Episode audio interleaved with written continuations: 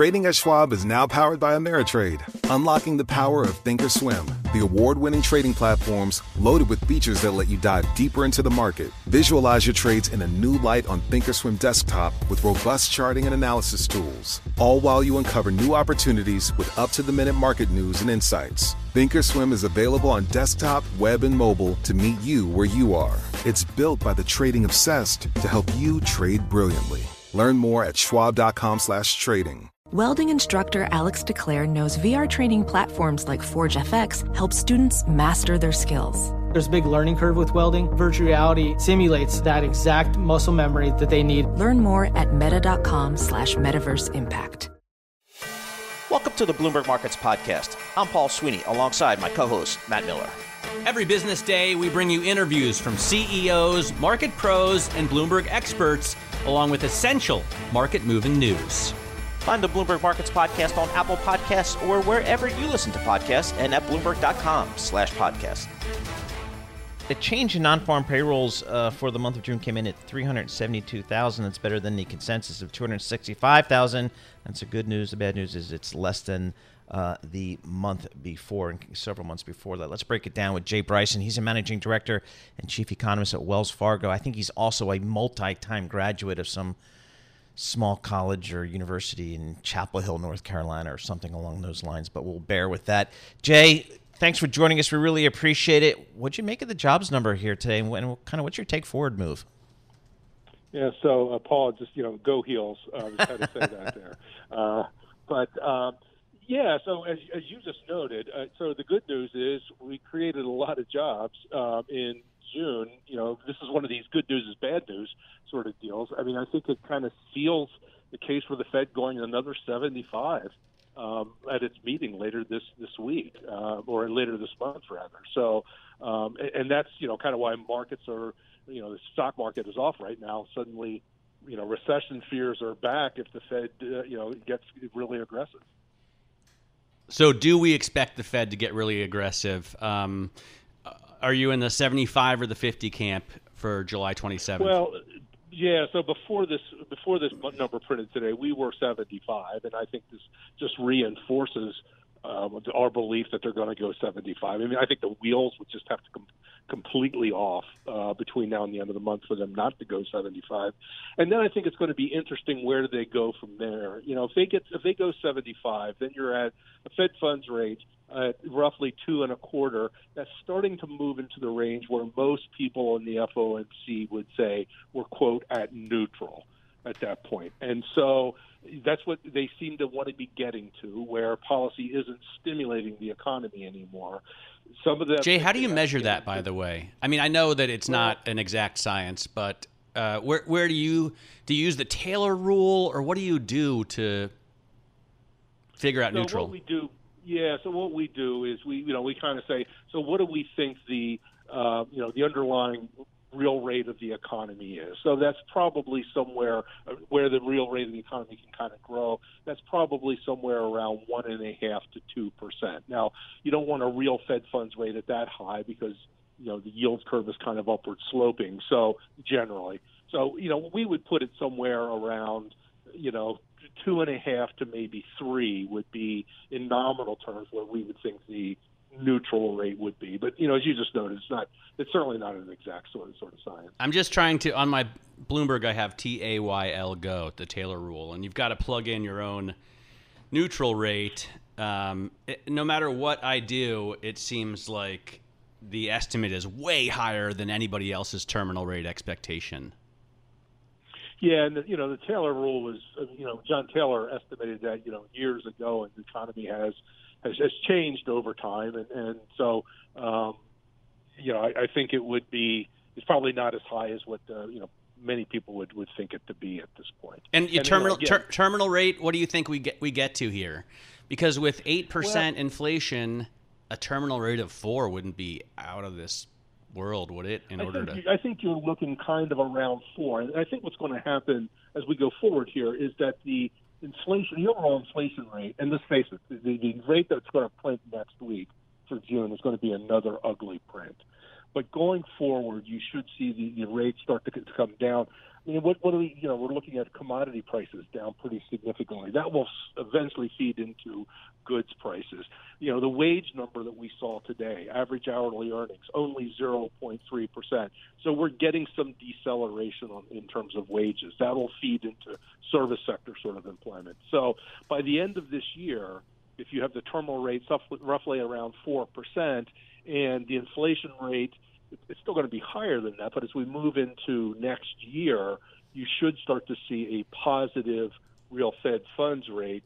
And with all the other tightening that you're seeing in financial markets, credit spreads widening, the dollar stronger, stock mar- uh, stock indices moving lower, that's all financial tightening. All those things put more headwinds on the economy, and we're afraid it leads to a modest sort of recession, you know, either late this year or early next year. So is is that really the risk here, Jay? Because we again, as you mentioned, we do have some inflation metrics do are in fact coming back down. So it appears that maybe that issue can be put on back burner a little bit, but recession still on the table. I think I think it is. I, I just think it's it's becoming less credible to expect the Fed to be able to engineer a you know a soft landing here. I'm not saying that's not impo- that that's impossible. I mean that clearly could happen.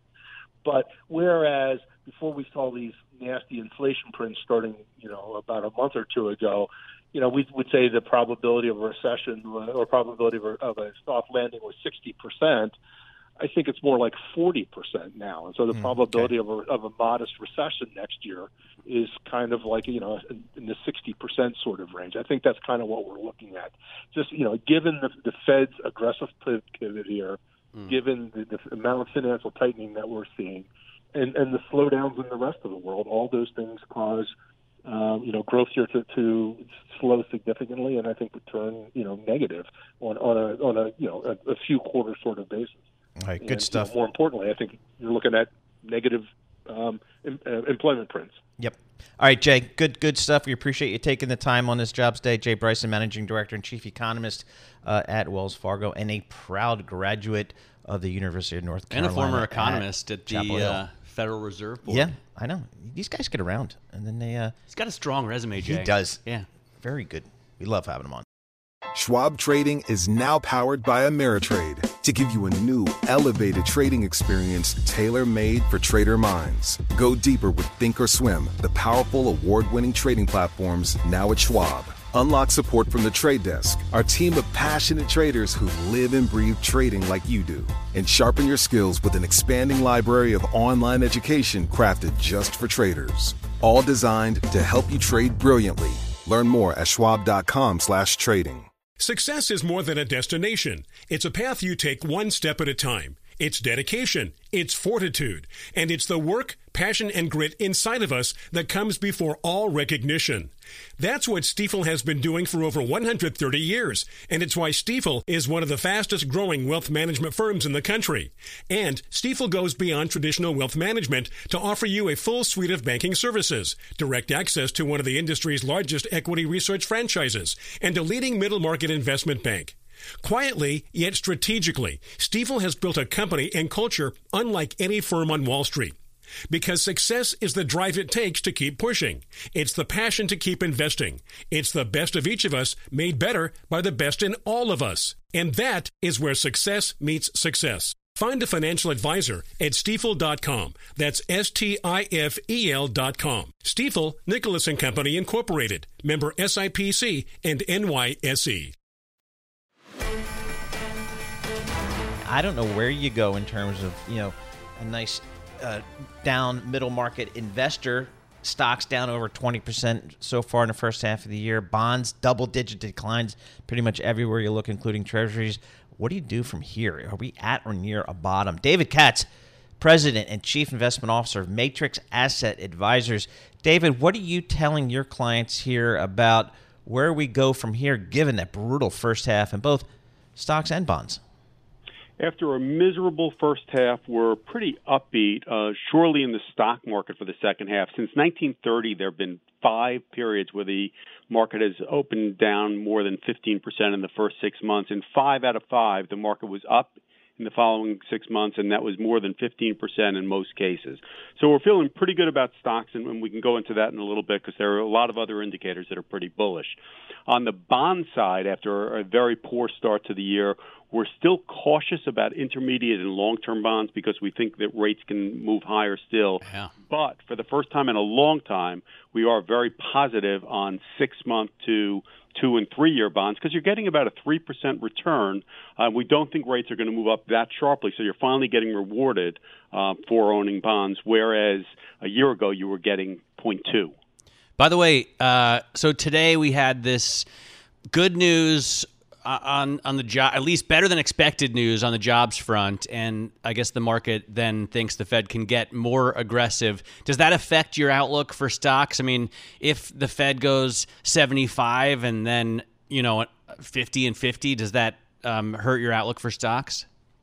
If the Fed has to keep raising at 75 and 50s indefinitely, absolutely. But we don't think that's going to be the case. We are starting to see signs that inflation is breaking. You just ran that story about San Francisco housing prices or apartments coming down.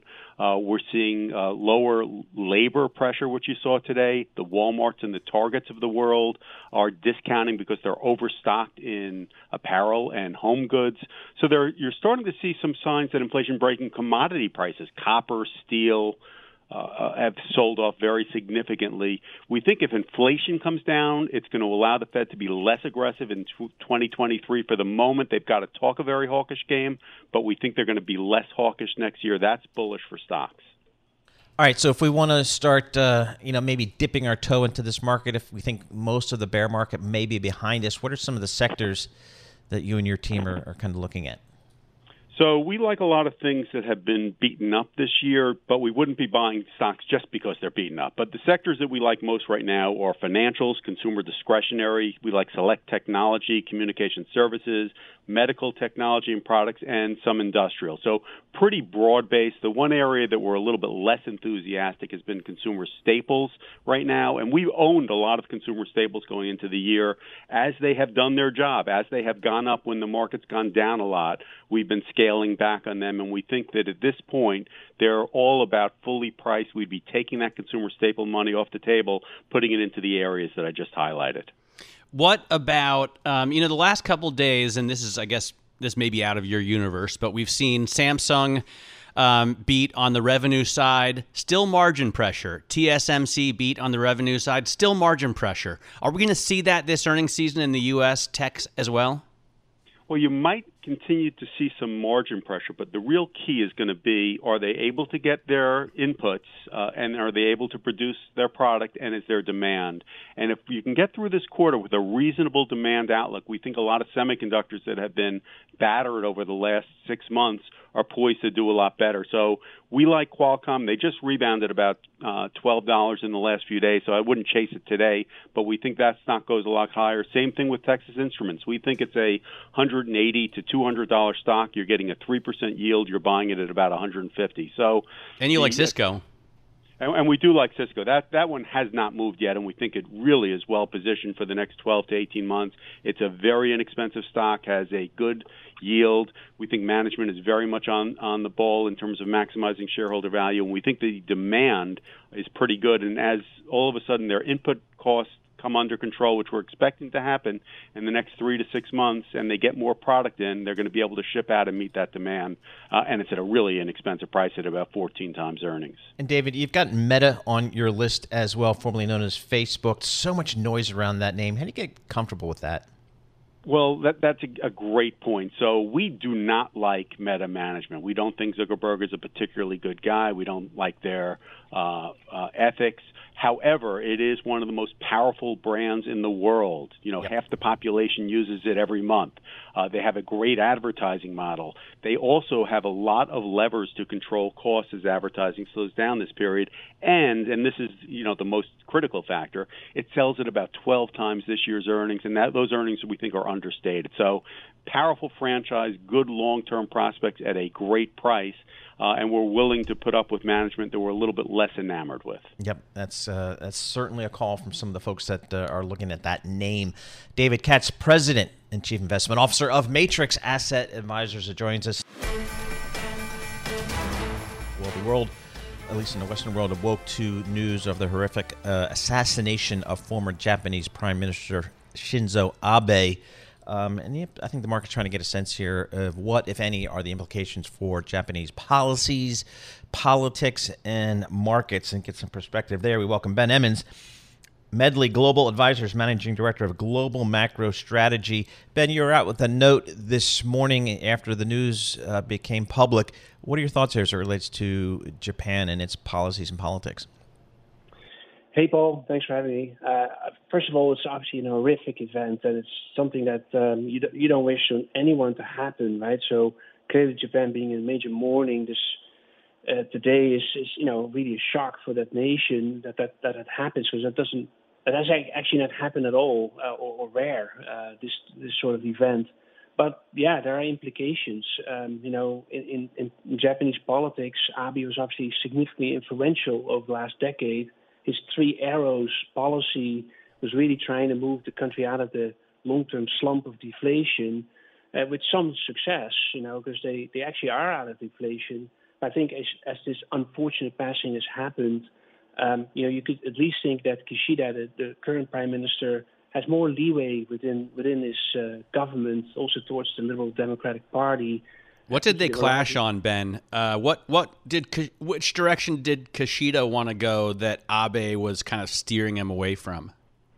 Yeah, I think it was all, all about like pro growth policies and, and versus redistribution of, of wealth. That that was the, the, the clashing, and most of all, that of, of course you have really ultra loose monetary and fiscal policy under Abe and under Kishida, Kishida, uh, Kishida that say could potentially be a different tone, a different uh, shift there in terms of like direction because there's a lot of disaffection now with, with inflation and the weak yen in, in Japan. So will will Kishida uh, be successful now and and you know moving to the Bank of Japan, and the Ministry of Finance into a different direction? That's to be seen because they do have policy discretion, but that the influence will become greater now because you know Kishida still had to much rely on Abe's political support for what he was doing, that's I think clear. So the yen yesterday did rally on that that uh, unfortunate news, somewhat of a small indication of yes, there's going to come at some point a, real policy uh, effort here to get not let the yen get so weak that it would lead to spiraling inflation in Japan. So, what is the economic outlook, Ben, for um, Japan? We've seen just obviously you, called out the, weakness in the yen that we've all seen here. I mean, is there what are the growth prospects for the Japanese economy over the next several years? It's it's not a good prospect because Japan is is dealing with what we say in terms of trade shock because of the energy situation and the weakness of the yen. Right, you're getting imported inflation plus high energy, and in addition to that, within Japan, there's a natural caution, right? And particularly when prices start to rise. So it, I think it's a, it's a very modest outlook, if not negative outlook, and therefore um, this. And then if you're going towards the direction that you're going to restrain fiscal policy over time, then it, it's going to be a weak weak growth outlook, which could lead to you know return of deflation in Japan. One of the key questions that investors probably have is will the Bank of Japan stick to 0.25%? Um, you know, because we've seen a lot of shorting of the yen and of JGBs to try and uh, push the Bank of Japan, maybe betting that they can't hold. What do you think? Yeah, so far they have been able to uh, keep that 25 basis points right where it is because of that unlimited uh, operation that the market doesn't seem to be able to really uh, conquer that. As in, they can't fight that enough with enough firepower just yet. But it comes down to Matt that, that as the yen continues to weaken uh, because they haven't drawn any red line at, at 135 in the yen and maybe not even at 140 to, to the yen to the dollar, it, it could lead eventually that by 145 yen to the dollar you really see change on the Bank of Japan policy that they're going to change yield curve control. What does it mean? Likely means the midpoint of that range will shift to a positive number, and as a result, they're going to let that you know band maybe widen to, and then you get that change. I don't expect that they will do what the Swiss central bank did in 2015. Suddenly, you know, let, let the Euro Swiss uh, uh, decouple, right? It's not like that. Uh, that they're more cautious. So it does take us to a more weaker yen to ultimately get a, a change in BOJ policy. It's just that this political change that's maybe happening as a result of the horrific event could potentially influence that that path to uh, to that change of the Bank of Japan policy of yield curve control. Hey Ben, let's switch gears uh, to the U.S. Uh, had some jobs numbers out today, better than expected in non-farm payrolls, although uh, showing decline from the prior month. What's your takeaway, and, and, and what it might mean, uh, or how the Federal Reserve might interpret these numbers? Yeah, this this means, Paul, that the Fed must go on, right? There's no reason to think of any pause or any downshifting and tightening whatsoever. Definitely not between now and, and September.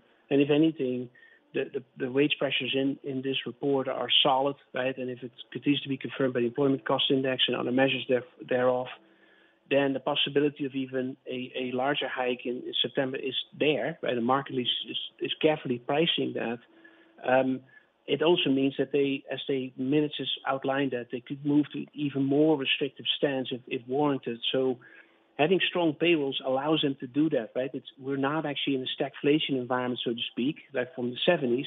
We're more in an environment of, yeah, economy cooling off with high inflation, but payrolls strong, so not a recession. Therefore, enough room to continue with these large rate hikes of 75 basis points. So it cements July 75 basis points, certainly 50 basis points in September or perhaps more, uh, uh, given that the, that you know the momentum of the labor market remains strong. How far do you think they're going to go, Ben? And uh, you know, could they turn around and be headed back down by the end of next year?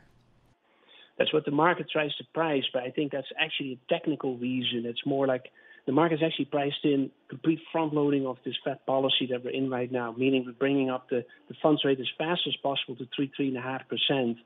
Um, and therefore, you're seeing that mechanical slide down in the eurodollar futures.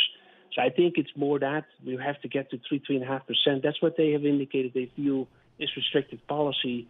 From there, it would be that even more restrictive, as the minutes outline. Would that be four percent? That's still a bit open question, but they're keeping that clearly on the table. So I think three, three and a half percent is, is your initial uh, target, which maybe as early as September, right? Uh, if, if we're going to stay in this strong labor market.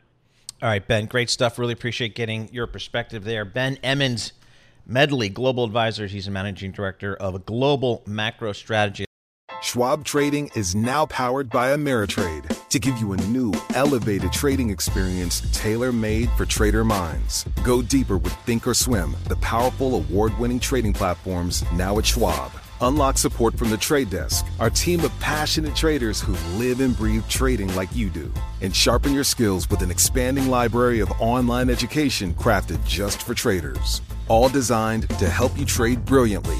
Learn more at schwab.com slash trading.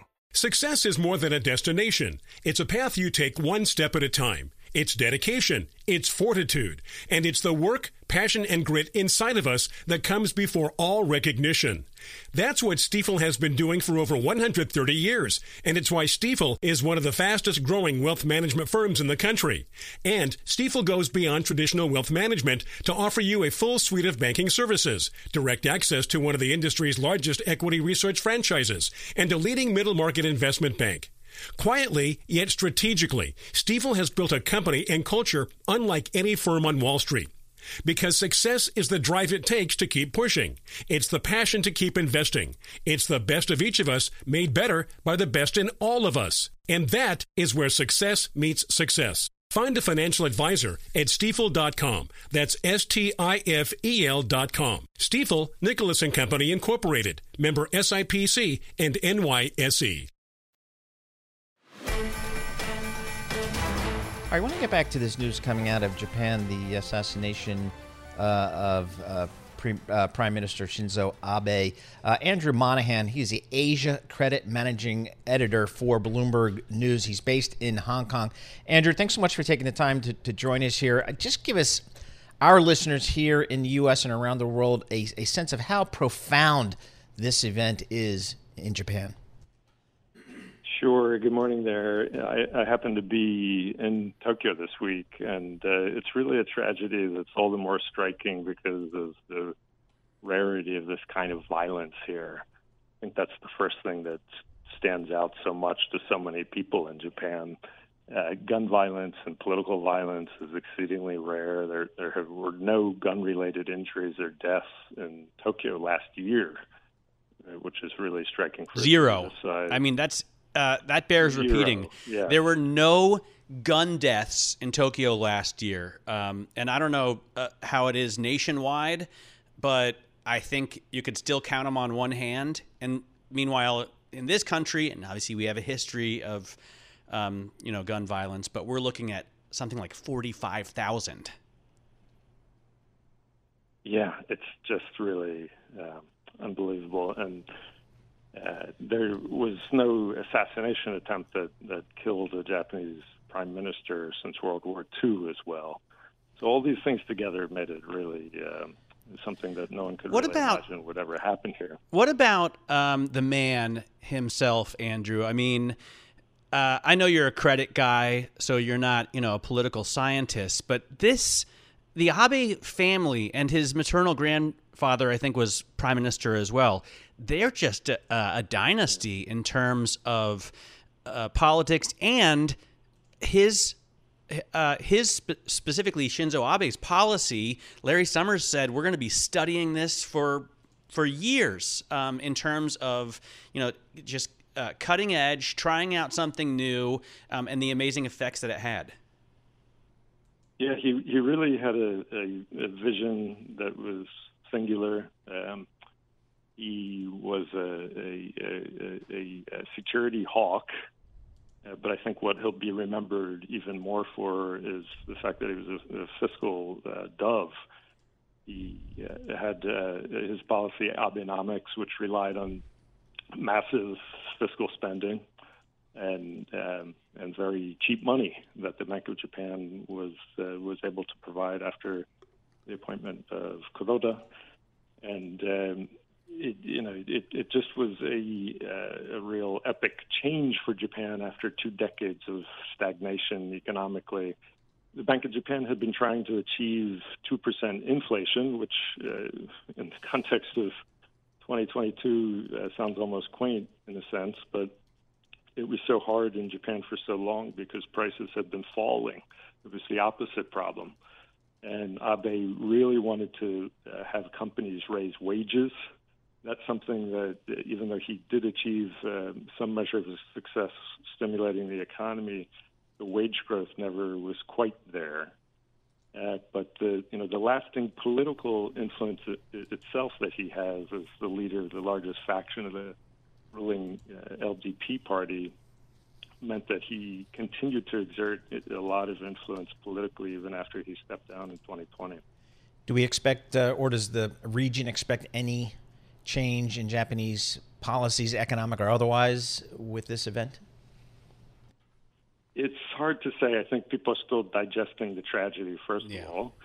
But you know, as as traders are looking at what they're going to do next week and in the week weeks ahead, there's a camp that seems to think that a, the the loss of this voice, who was such a huge supporter for the super easy monetary policy, could have some effect in an era in which inflation globally is such a serious problem and central banks are getting increasingly forced to raise rates. Hmm. The Bank of Japan has been a kind of holdout, and that's caused the huge turbulence here in the financial markets in recent months, uh, with a lot of traders betting that the Bank of Japan won't be able to hold out too much longer.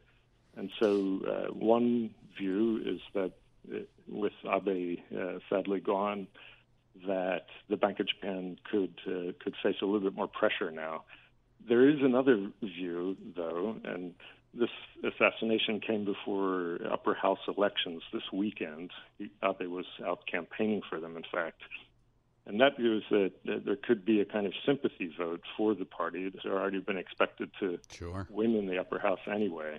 And if that should happen, then the view that uh, that you know the Abenomics style of policy could continue, particularly as it pertains to monetary policy, could hold sway. Sure. I mean, look, after Kennedy was assassinated, LBJ pushed through the Civil Yep. Rights Act that was so important to uh, JFK, and but we had uh, Joachim Fels on earlier, Andrew from from PIMCO, and he said it wouldn't be uh, it, it is a possibility that the central bank, at least the BOJ, lets the they have a 25 basis point cap and they let it rise to 50. That wouldn't be, I'm hearing from um, so many people today, as sort of earth shattering as when the SNB let their peg slip. Do you agree? That's right. Yeah, I think there has been a lot of sense among uh, bond traders, in particular, in the past few months, that this would be coming at some point. Um, so, you know, the, the, sequence of events, I guess, is um, is that you know the, the, market has kind of been preparing itself, at least in pockets, uh, for something like this, or the possibility of it. And if you you are of the view that the sad uh, turn of events today um, could increase the chances that then you know you may be expecting that the yen would bounce back. The, the yen has uh, has fallen dramatically uh, in, in, recent months and this year, and um, for you know for an export-driven uh, yep. economy, obviously that has a lot of consequences. All right, right now let's uh, appreciate it. Andrew Monahan, uh, Asia Credit Managing Editor, Bloomberg News, joining us, giving us the latest. I want to kind of get back to this jobs number because again, better than expected, although showing some some slowness uh, since prior numbers. Joanie Bily, chief workforce analyst at EmployBridge, joins Still looks us. Pretty good. Still looks Still pretty looks good. pretty good. Let's be fair. I mean, if I type in, I usually do Eco US or you I do. type yep. WECO and just punch up the American flag. Um, we were looking at uh, 372,000 jobs added, Joanie. That's way better than the 265 in the survey, and the whisper number was even lower. But it's only a little bit off from the 390 that we had in the previous month. Um, and that was revised up. So, how does it look to you? I think this was a really strong report. You know, the labor market continues to be this bright spot in the economy. The demand is so strong for workers. Uh, you know, 11.3 million open jobs in the United States. So there's really like two jobs for every one person that's out there looking. Uh, but we have a challenge. We have a big challenge that we can't get people back to work. Um, and I think that will slow us down um, is the labor participation rate. We continue to just hover at that 62 0.2%. We're really not seeing much movement in that area, and, that, and that's a big challenge. How about that 5.1% wage year over year number? How did you what did you make of that? Yeah, you know, I think we've seen that kind of as a steady mark uh, in recent reports. You know that we're looking at five percent year over year. Uh, the challenge is, is that wages are still lagging, you know, consumer inflation. However, I don't think we're going to see much movement with wages. Uh, companies are certainly fo- focused on their earnings, even though they have job openings and they're trying to recruit talent. We're not seeing a lot of upward movement in wages right now. So, my prediction would be that we'll just continue to see wage growth kind of stay at these levels um, just due to the uncertainty in the economic um, you know, conditions with the market and, um, you know, just everything else that's going on, even in our world, um, that does create some uncertainty for employers. So I don't think we're going to see a lot more movement in that area.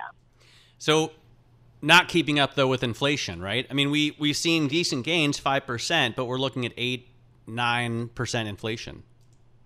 Right, definitely not keeping up, and I think that's a real challenge for workers um, is that they are feeling it, you know, at the gas pump, at the grocery store, you know, going out to eat or grab something, everything is costing more, so their dollar isn't going as far. And um, I, I guess that leads me to the point of questioning why we're not seeing more people enter back into the workforce. I would think that that would be a trend to watch for in future reports. If wages kind of stay the same, but inflation continues to climb, I would expect that would participate in the labor force and actually want to get back to work. So that's something I'm going to be paying attention to in, in future reports. But right now, that remains a pretty big challenge for us. So we're going to have a company earnings in, start in earnest next week, Joanie, and yeah, I wonder if we're going to still hear CEOs l- lament the fact that they can't hire, attract, and retain uh, the workforce that they need. Is that still a, a, a big, big issue for the companies you talk to? Yes, it definitely is. Um, there is a strong demand, really, in all sectors. Um, though we have heard over the last 30 days, you know, certainly some rumblings about layoffs in the tech sector um, or automotive, but I think those um, are unique and you know unique circumstances across the board. Uh, the demand for workers is very strong, and uh, there continued, you know, employers are really continuing to have challenges with finding workers and retaining their current staff. Yeah. You know, the the actual quits rate is still at a, a pretty all time high. People realize there are a lot of jobs out there thinking the grass might be greener. Maybe they could go somewhere else, make a little bit more money. They're not afraid to quit their job because there's there's a lot of opportunity.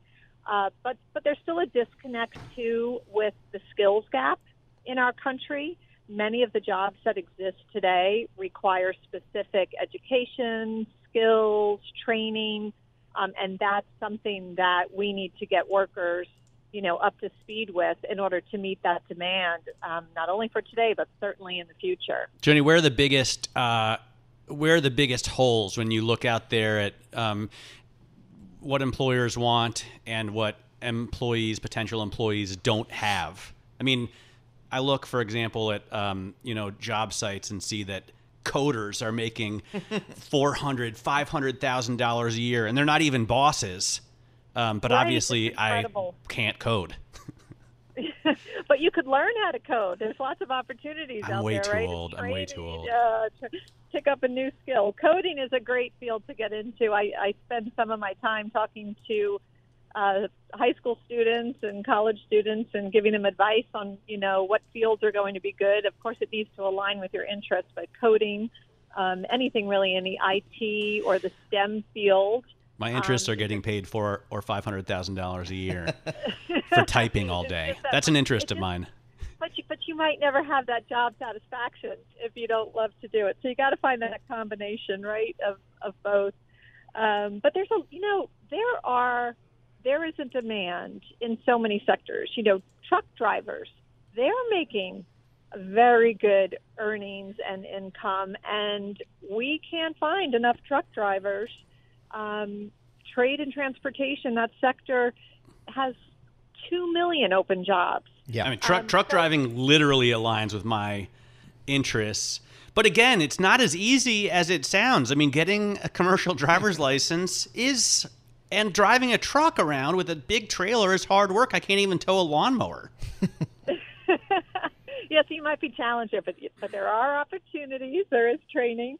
Healthcare, again, you need specific training education experience, but such a great field to be in, and obviously not going away um, as we have an aging population.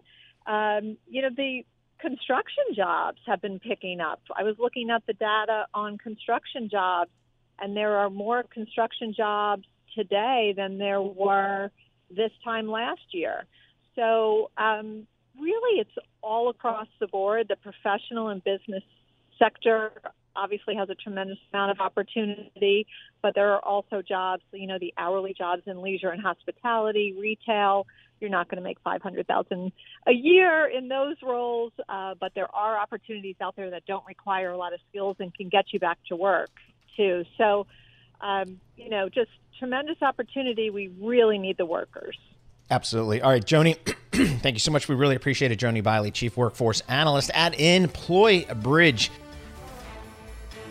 Thanks for listening to the Bloomberg Markets Podcast. You can subscribe and listen to interviews at Apple Podcasts or whatever podcast platform you prefer.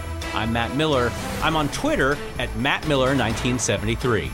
And I'm Paul Sweeney. I'm on Twitter at PT Sweeney. Before the podcast, you can always catch us worldwide at Bloomberg Radio.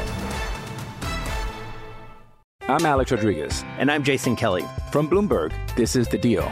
Each week, you'll hear us in conversation with business icons. This show will explore deal making across sports, media, and entertainment. That is a harsh lesson in business. Sports is not uh, as simple you know, I, as bringing a bunch of big names together. I didn't want to do another stomp you out speech. Listen to the deal wherever you get your podcast. And watch on Bloomberg Originals, Bloomberg Television, or BTV Plus. Brought to you by Sherm, a better workplace, a better world.